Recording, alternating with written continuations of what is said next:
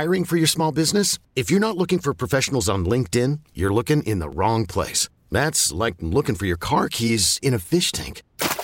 LinkedIn helps you hire professionals you can't find anywhere else, even those who aren't actively searching for a new job but might be open to the perfect role. In a given month, over 70% of LinkedIn users don't even visit other leading job sites. So start looking in the right place. With LinkedIn, you can hire professionals like a professional. Post your free job on linkedin.com/recommend today. This episode is brought to you by Progressive Insurance. Whether you love true crime or comedy, celebrity interviews or news, you call the shots on what's in your podcast queue. And guess what?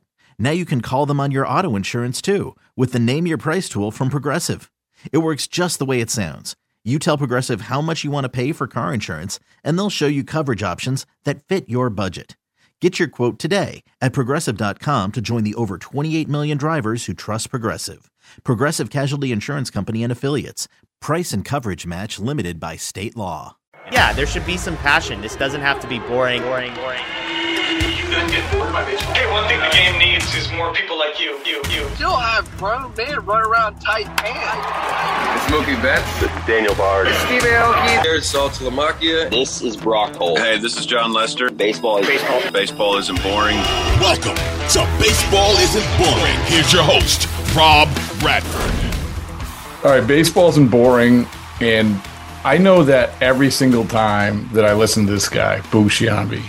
I'm not just saying this, Boo. Like, I've said this, I think I've said it to you, but I always thought that the preeminent or the best broadcast that I had heard on the radio for the last few years, before you went to the Cubs, when you were doing like ESPN, do you still do ESPN Sunday night games? Okay.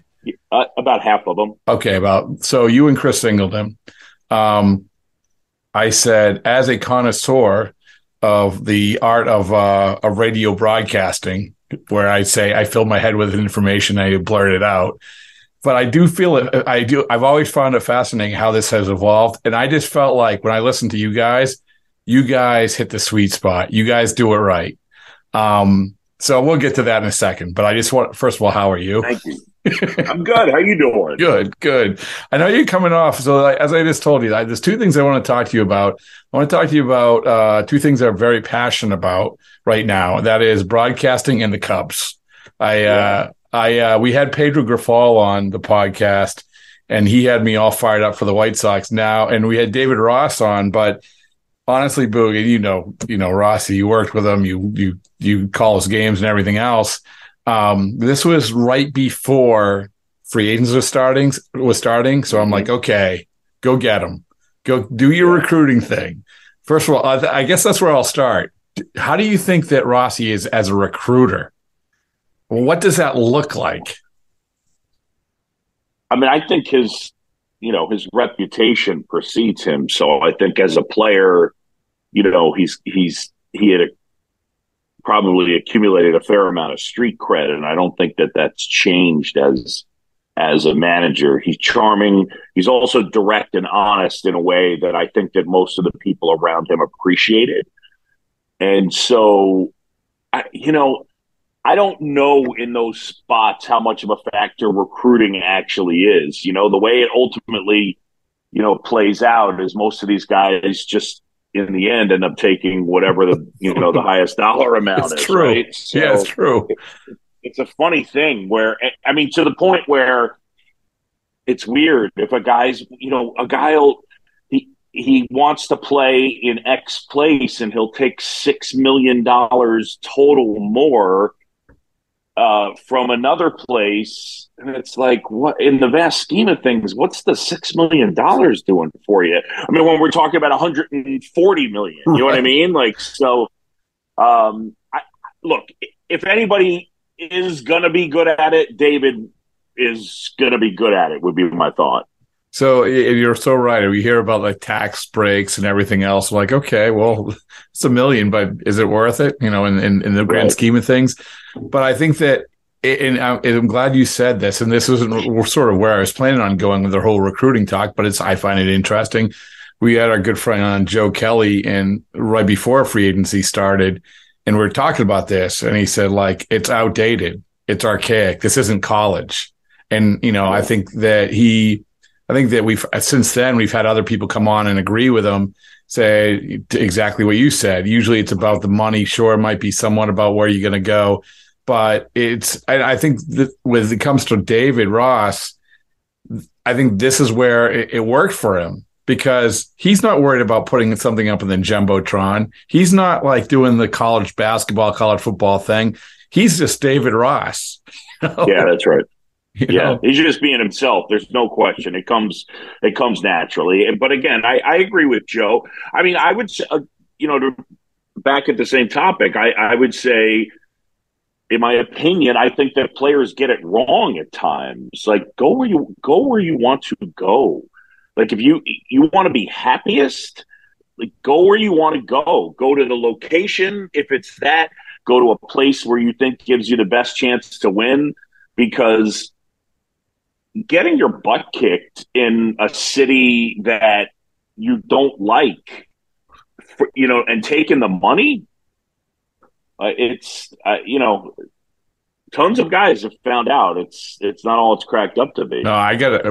We both probably have examples. I mean, for around here where I'm at in Boston, the one that jumps out is Carl Crawford. I mean, Carl Crawford was like, I mean, how does he's like, how do I turn down $40 million more? Well, okay, I get it, but you're going to be miserable. But there's plenty of examples. Yeah. But it seems like the event. And I wasn't there, but you were there. What was it called? It was called Cubs. I want to say Comic Con. No, it's Cubs Con. Cubs Convention is what it is. So there's an opening ceremony, and they sing the national anthem, and autographs and panels. Yeah, it's wall to wall with former Cubs and Hall of Famers and all sorts of stuff. It's in one building at the Sheridan, and it is amazing. It's just, and the minor leagues are there as well. It is just wall to wall Cubs, and that's the thing, to come back to sort of wanting to be there.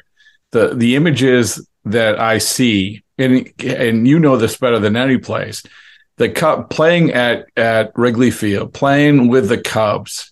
Even when you're not that good, to hear that song after the end of the wins and to be in that environment and all that stuff, it's so different. It should be such a draw. And now you're getting kind of good. Now you're getting players, and it must have been that vibe there. It sure looked like there was a lot of smiles on the faces, and maybe a dramatically different sort of vibe than there was probably even than a year ago, right? Yeah, I mean, again, it's the transition from the 2016 championship team and then some disappointment that they weren't able to win it again.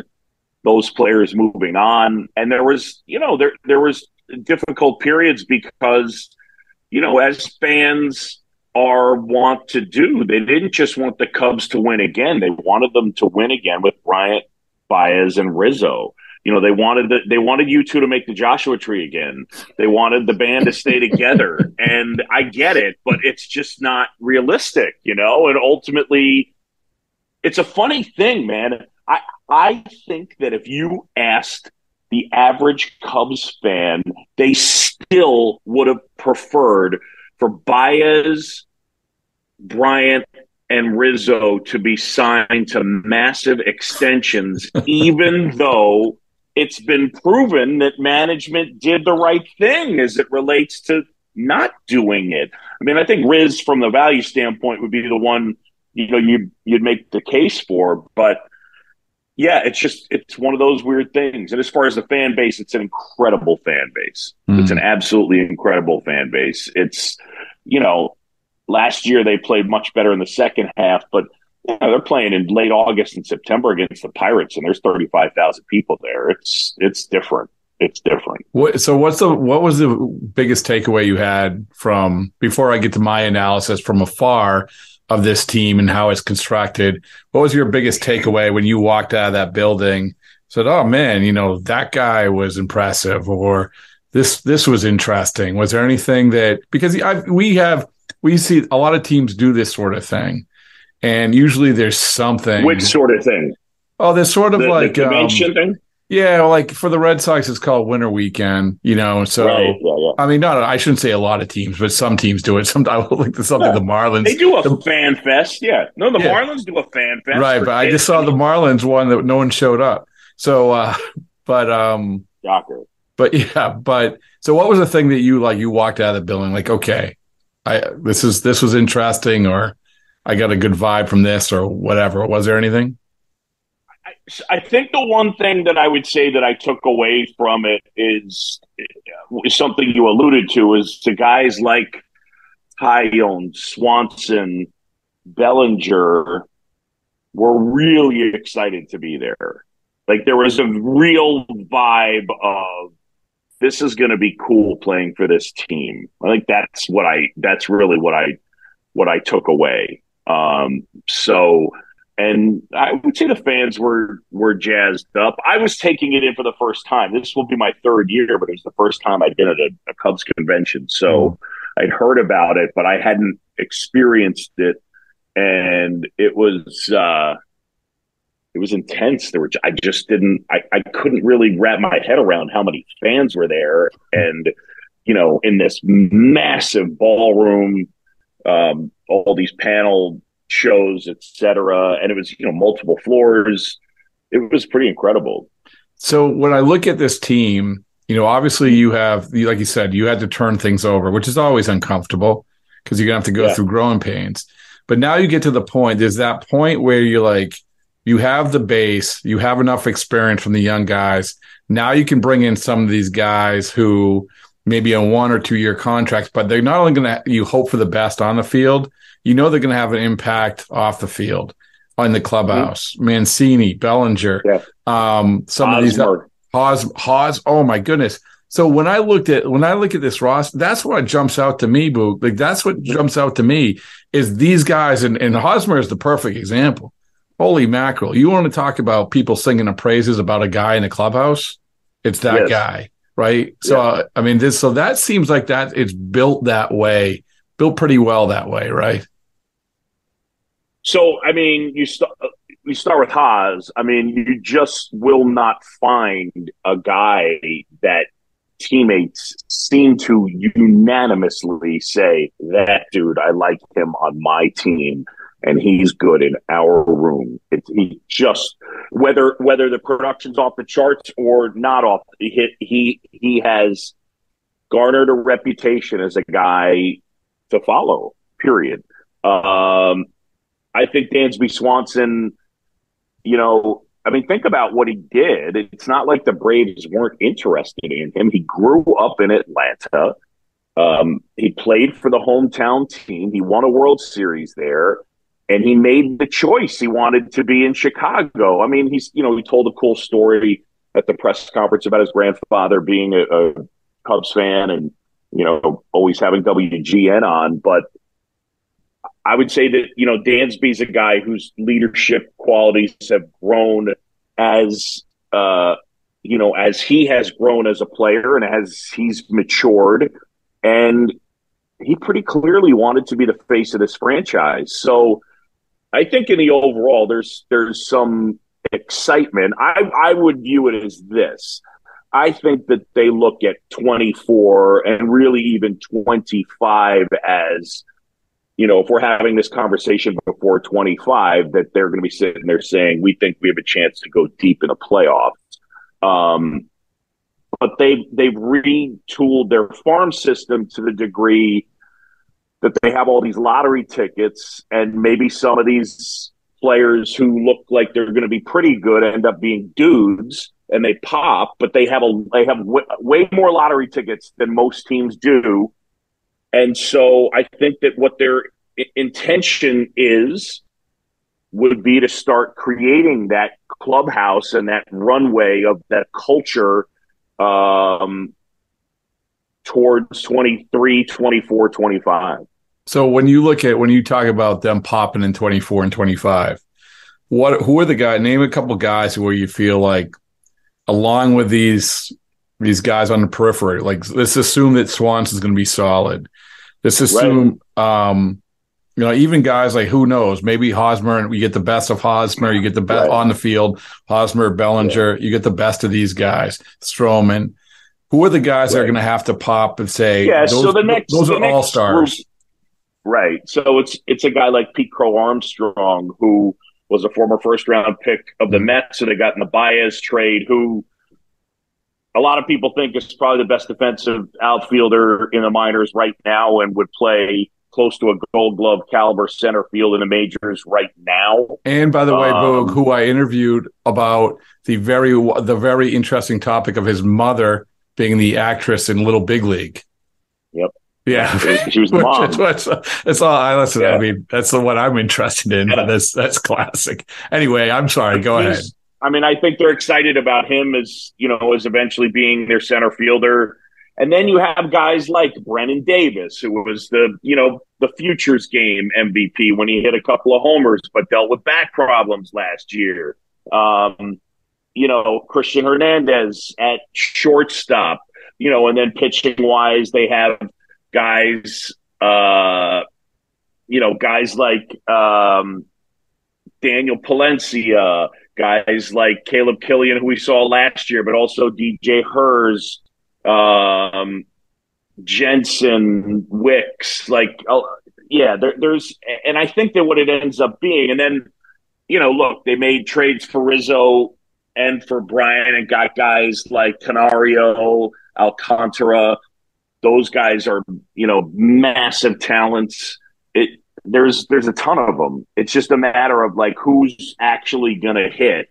I mean, I think they feel good that Pete Crow Armstrong is going to be here, at the latest in 24. I think they're excited about the talent level that they have. Yeah, well, that's. I mean, it's also good that you have the chance of winning. I mean, any bridge year, quote unquote bridge year, you want to have still. Yeah, I mean, this isn't like a division that's going to blow you away, I don't think. No, absolutely not. No. All right. Well, listen, you got me fired up for the Cubs. I don't know if it's at the level Pedro Grifol got for the White Sox, but who? I can't even ask you. I was going to ask who has more wins, the Cubs or White Sox, but that's not fair. You're contractually bound to one team and not the other. So so. I love Pedro, though. Good dude. I mean, I can remember watching him play when he was at Florida State back in the day. Really? He was teammates with Eduardo Perez. I think Doug Mankiewicz was on his team back then. But, a guy he's been around a lot of good baseball people in Kansas City. He's a good baseball mind. I like Pedro a lot. I wish him well with that. Wasn't Florida State, wasn't that? Was they weren't in the ACC with BC then. No. This was pre. This is many moons ago. But did you? You were out when the David Gordon kick, right? For Notre Dame. I had just gotten out. And I was living with Bob Wischusen in Miami, and that kick, the call of the kick was our outgoing message on our answer machine. That's true. Yeah. And in case people don't know what we're talking about when Boog went to Boston College, and Boston College had this enormous upset of Notre Dame at Notre Dame. The year after that, Notre Dame just waxed Boston College in a game. Probably the most noteworthy thing about that game before the upset the year before was that they filmed Rudy at halftime of that game. So yeah, that's right. Yeah. And then the other part about that kick was the week before, Notre Dame had beaten Charlie Ward and Florida State. Right. And they were probably in the driver's seat for the national title, and then BC knocked them out. So when we left, it was that was the big football win, and then the group with Isley, Huckabee, and Curley went to the final 8 and knocked off the defending national champs, North Carolina, in the second round of the NCAA tournament. Those were the days, man. Those were the days. Yeah, way back. Where the Boston papers covered them, it was crazy. Yeah, right. All right, well, morphing from the Cubs to Boston College, where you get your education to be the broadcaster that you are today, to the actual art of broadcasting. It's one of my favorite topics because I say this about all media, Boog, is everything that we knew, certainly like 10 years ago, so probably 5 years ago, probably realistically even before the pandemic, we have to take a look and say, how has things changed? How have attention spans changed? How are things delivering change? And so before I sort of give my take or my observations, I just want to hear how you think in the last few years, if it has changed at all, how that you have to deliver things any different. Maybe you don't, but like, or how you, and obviously social media is probably part of this as well, but how do you view it now and where it's going compared to maybe 5 years ago? I think that you're continuing to do stuff game broadcasting wise. I think this applies more to TV, where there is stuff that is more about short attention span theater and trying to cover things to keep people engaged if the game isn't in that moment interesting enough. I think that that's one of the things that you do see. Maybe, I think that there's also an aspect of, again, being a little like a talk show over the top of a game that can sort of sprinkle in a little bit just in case, you know, people aren't as engaged on the next play. I think that that's, and you look, you're never going to please 100% of the audience. And certainly some people just want you to sit there and just go, here's the 1-2 fouled back. You know what I mean? Like, they don't want you to talk about the fact that changing the rules next year, or that they're checking for sticky stuff, or discussing something that happened in another game. You're not going to be able to please everybody. I mean, I think that in the end, you know, you come from a writing background, but ultimately what we are doing as broadcasters is we are making content decisions constantly. We are making the choice of what we are going to talk about next. We're documenting what's happening, but in terms of, you know, what path are we going to go down? What am I going to tee my partner up on? I get to choose it. And so part of, I don't think it gets talked about enough, but part of what makes most broadcasters good is a confidence in judgment in terms of, yeah, I feel like I have a handle on what is interesting for the audience. And when I talked at the beginning of the podcast about how much I admire the way that you guys do it, I truly believe it. I have tweets to prove it, because I think I find myself, and I usually don't really tweet about broadcast because, to be honest with you, most of the time, any time you want to tweet about a broadcast, it's not going to be good. But I think you guys are the way, and I don't want to get in those crosshairs because I know how broadcasters are, you know, so – for the most part, but for you guys, I've tweeted multiple times like, man, this is good. This is really good. And the reason why I do that is because exactly what you said.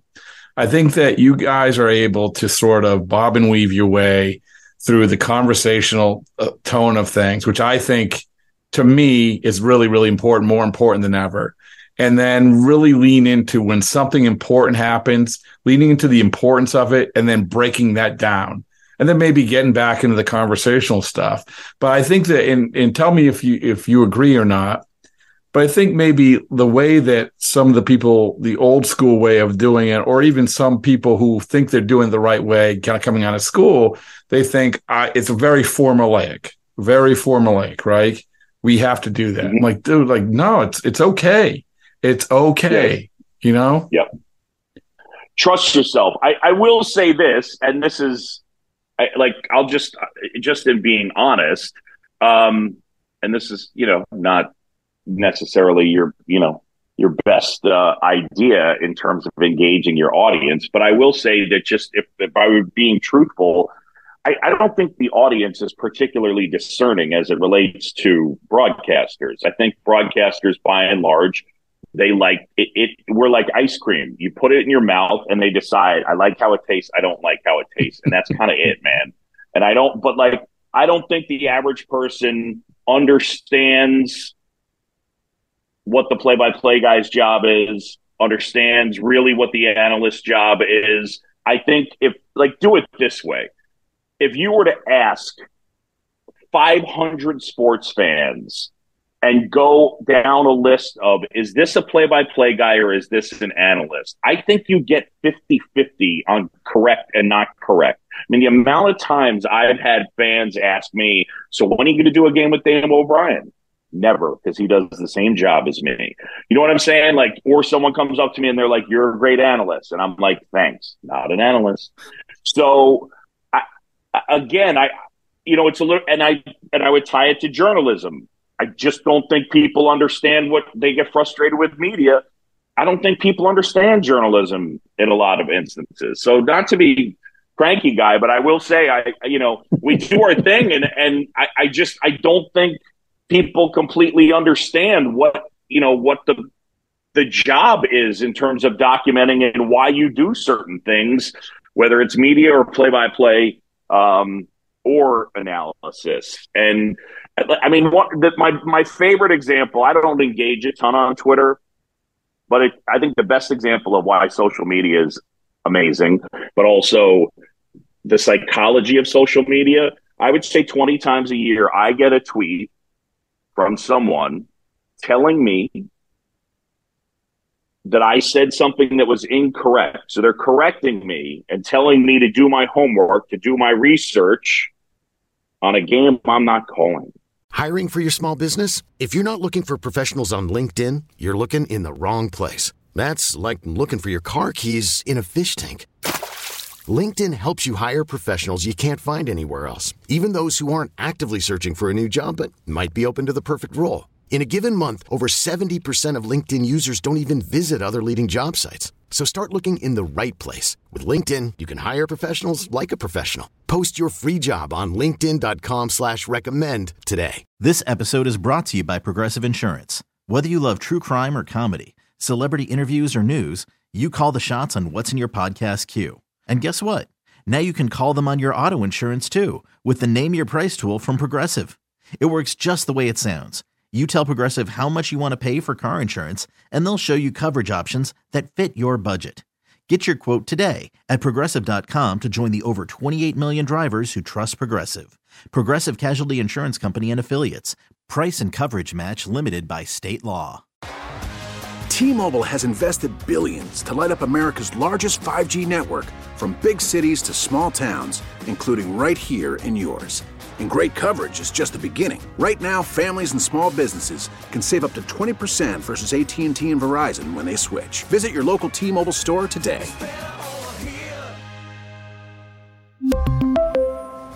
Plan savings with 3 lines of T-Mobile Essentials versus comparable available plans. Plan features and taxes and fees may vary. So now take that in for a second. They're doing the thing they're accusing me of doing by not doing their homework. And there's also the psychology of it makes them feel good to correct somebody, even though it's not actually me that's doing that game. That's true. Well, I threw a lot at you there. I'm sorry. No. It's a couple things. Number one is that you're absolutely right comparing it to the writing thing. I mean, I could tweet have a long tweet and they're like, oh, that was a great column. What? Or like, X team released this player. Oh, that was a great column. Well, it's not a column. Great column. Yeah. Great column. Right. Yeah. I mean, I really brought it home. and so, but I think the other thing is that when they don't know if you're an analyst or, a play-by-play guy or whatever it is, that should be a compliment, man. Like, that's what I'm talking about is that, I say this about with radio, with talk shows, being at the radio station that I have been for as long as I have been, I've seen it. And these places obsess over the one chair. They obsess over the one chair, right? Well, the one chair has to talk as much as the two chair. And once you get in and out of the breaks, you're talking the same. And you better be entertaining, because otherwise you're really leaning on the two chair, And so, and that's why I like with you guys, it's like, yeah, you're really good at calls and the intricacies of describing things, but you're also really good at just talking. And I think that's you want to be interesting, and you gotta connect on the things, and it's sort of trusting your instinct and going down paths and being willing to be playful, and maybe you're going to take the topic away from the game a tiny bit and have a little bit of fun. I also would say, one of the points I made is, especially baseball-wise, man, the job is different. I mean, whatever you want to say about the sport, but look, the amount of time between – and this year, hopefully it'll change, but the amount of time that it takes to play the game, the amount of time between pitches, and then the amount of time the ball is in play, it basically means it takes longer for less to happen. And so what that ends up meaning is that there's more time for us to fill where there's no action. So it's an invitation to say dumb stuff. So it's a challenge, but it's one that I welcome. And I love the sport so much. And I love, the challenge of being asked to do it. It's just so much fun night in and night out because I'm genuinely interested in what I'm watching and going to the ballpark and Tuesday night I'm doing Kansas at Kansas State. So it's really cool. Though, that operates in a much smaller window, but yeah. You like talking about this stuff? I love it. Do you? All right. Because it's like, because there's also mechanical parts of it that I can dork out on that I love. I like listening to tapes for younger guys and, giving them help in terms of that type of thing, especially on the radio. But I love it. I love, learning, watching.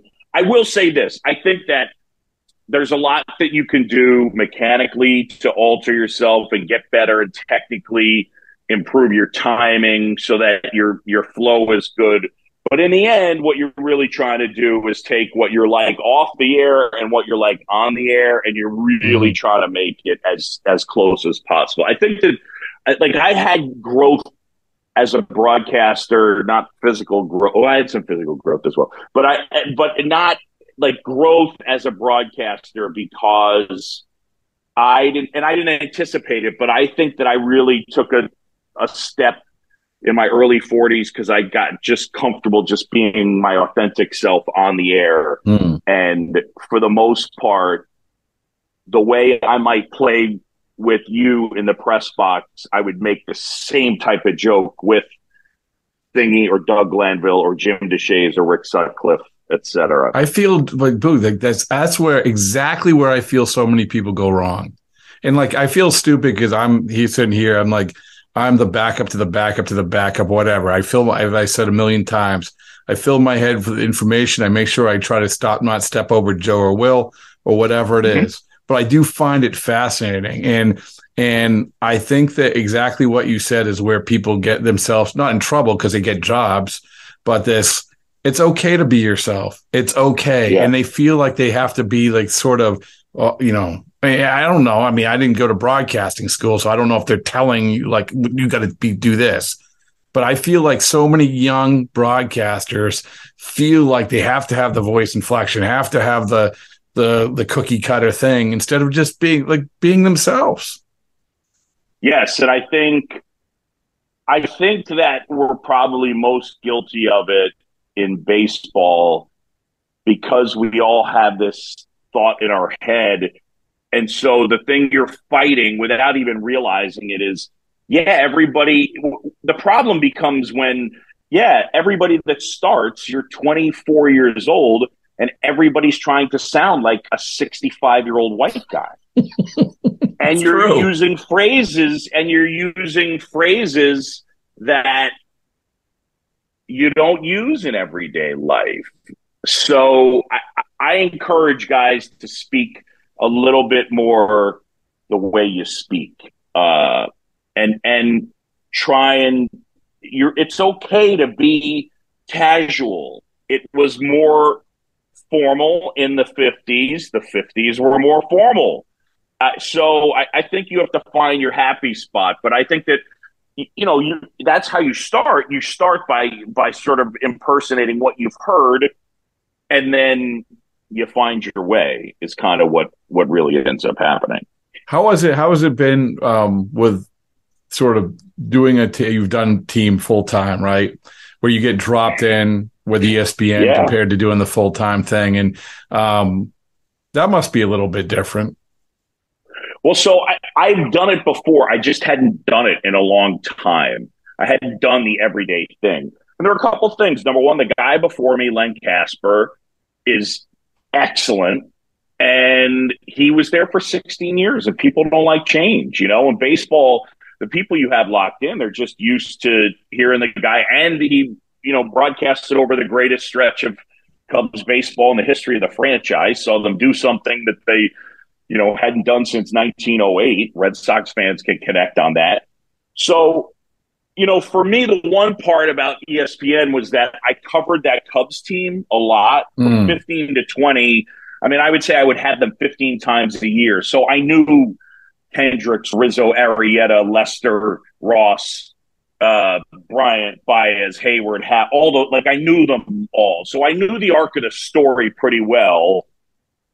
But I would also say that I didn't try and come in and be – I wasn't going to come in and try and talk about Tinkers to Evers to Chance, or talk about – or talk about deep dish pizza, or try and be Chicago expert guy. You know what I'm saying? Yeah. Like, it's just one of those things where you just sort of try and let it happen, and not try and fake your way into, you know, I am of Chicago. I grew up in New York City, you know, I've always appreciated coming here.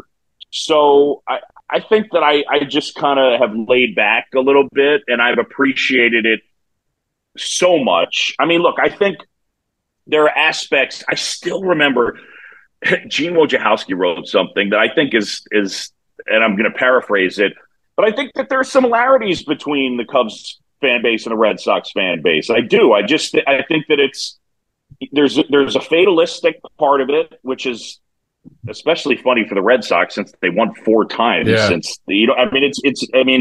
It's a pretty good amount of success, but there is a passion that is, you know, really unrivaled, and it most places the passion is reflective of the record. And I know that it shifted a bit in Boston because of the Patriots' success, but I mean, you're still talking about a passion for a team and a fan base. And, so, you know, in Boston, it's that, you know, that entire section. It's not just Massachusetts, Maine, Vermont, New Hampshire, the northern part of Connecticut. You draw in so many places, and then the same thing with the Cubs. But what Gene Wojciechowski said is they're very similar fan bases. The Cubs fan base is, you know, the passion is wrapped in bunny rabbit's feet, and the Red Sox fan base is wrapped in razor blades. That's pretty cool. I think there's something to it. I mean, don't kid yourself. Cubs fans are super passionate, but I love both fan bases because I love how much they love it. Yeah, I love how much I love it. Yeah, I mean, I think that, you know, they're all subtly different, but the passion is the one thing. Like, I go to like St. Louis. I remember I think it was the All-Star game, maybe. And it was like when it was actually counted, meant something. And the Cardinals were obviously a really good team, and you're playing for home field advantage. And the American League team probably pulled it out, and everyone's like, "Oh, just I got the vibe of." Oh, no, the great game of baseball was a real winner today. I'm like, okay, sure. Yeah. Yes. Yeah. Yeah. Yeah. I love how much they like it here, and I love how much they like it there. I'm in on that. Just when there's that level of passion, it's just really special. I feel so lucky to have the job and to do. You know, one of the things I think is getting to do Friday home games. You know, it's just one of those things where, from working in the game, if you're in a big league clubhouse on Friday afternoon and the Cubs are at home, that game's on.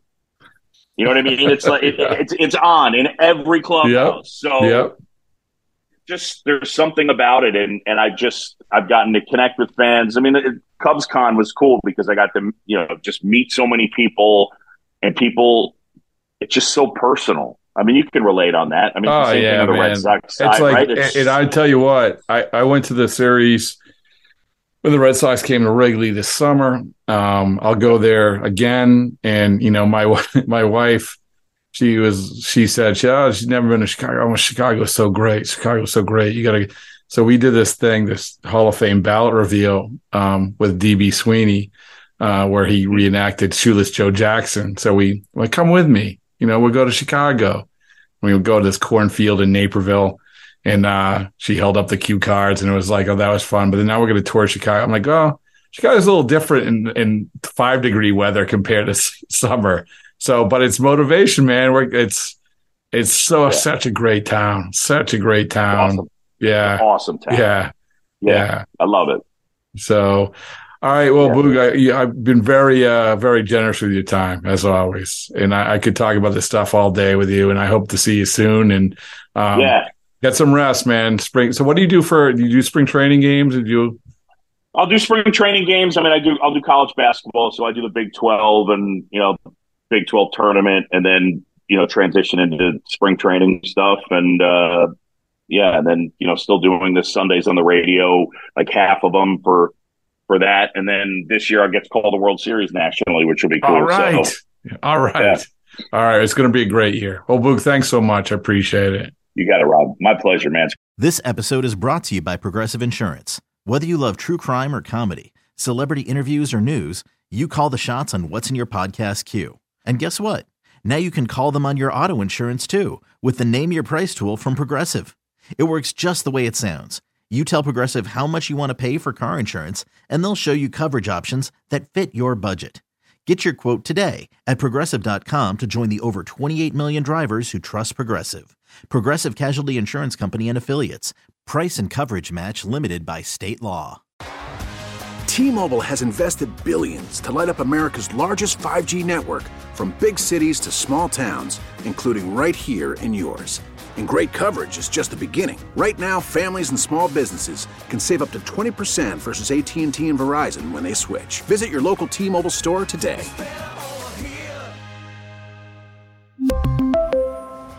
Plan savings with 3 lines of T-Mobile Essentials versus comparable available plans. Plan features and taxes and fees may vary. Protect your vehicle's engine with a full synthetic oil change and save with Mobil 1 at O'Reilly Auto Parts. Purchase 5 quarts of Mobil 1 full synthetic motor oil and receive a $10 O'Reilly gift card after rebate. See store for details. With your Mobil 1 purchase, you'll also receive 2x points during Old Rewards Bonus Points Month at O'Reilly Auto Parts. Oh, oh, oh, O'Reilly.